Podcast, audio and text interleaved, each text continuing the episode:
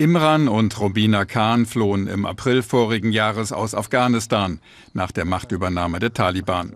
Seitdem leben sie in dieser Notunterkunft in Deutschland. Sie teilen sich Toiletten und Küche mit anderen. Meistens sind es junge Männer. Für die schwangere Robina ist das alles andere als ideal. Für meine Frau ist es wirklich unangenehm.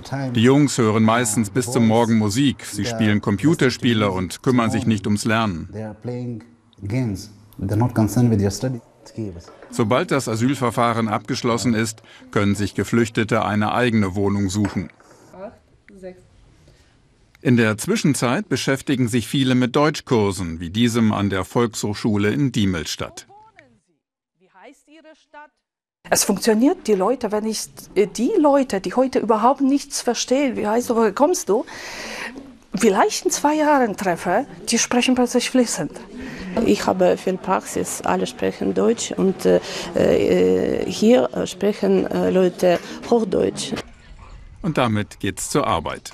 Maler wie Mussi, der ursprünglich aus Eritrea kommt, helfen auf dem deutschen Arbeitsmarkt, die Lücken zu schließen.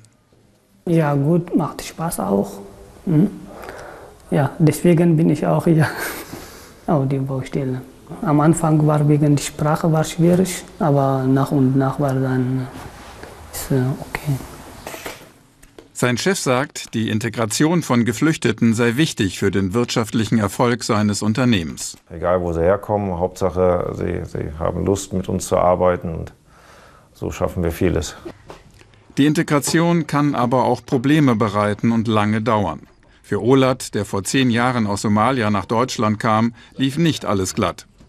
Aber jetzt hat er einen festen Job, seine Frau und seine Kinder sind da. Er hat sich eingelebt. Die ersten drei Jahre war so schwer, Familie zu vermissen. Manchmal träume ich, dann bin ich zu Hause da, mein Land, und ja, komme ich, oh, hier bin ich nach Deutschland. Aber dann nach drei Jahren oder vier Jahren ungefähr, dann bin ich nur hier.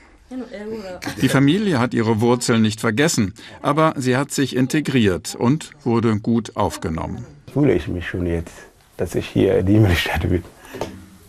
Und ja, ich so die beste, wo ich äh, hier gesehen habe, in ganz Deutschland, ist hier in Diemelstadt. Ein Lob für seine Gastgeber. Aber ehemalige Geflüchtete wie Olat wissen, dass die Reise lange dauern kann. Und für manche geht sie nie zu Ende.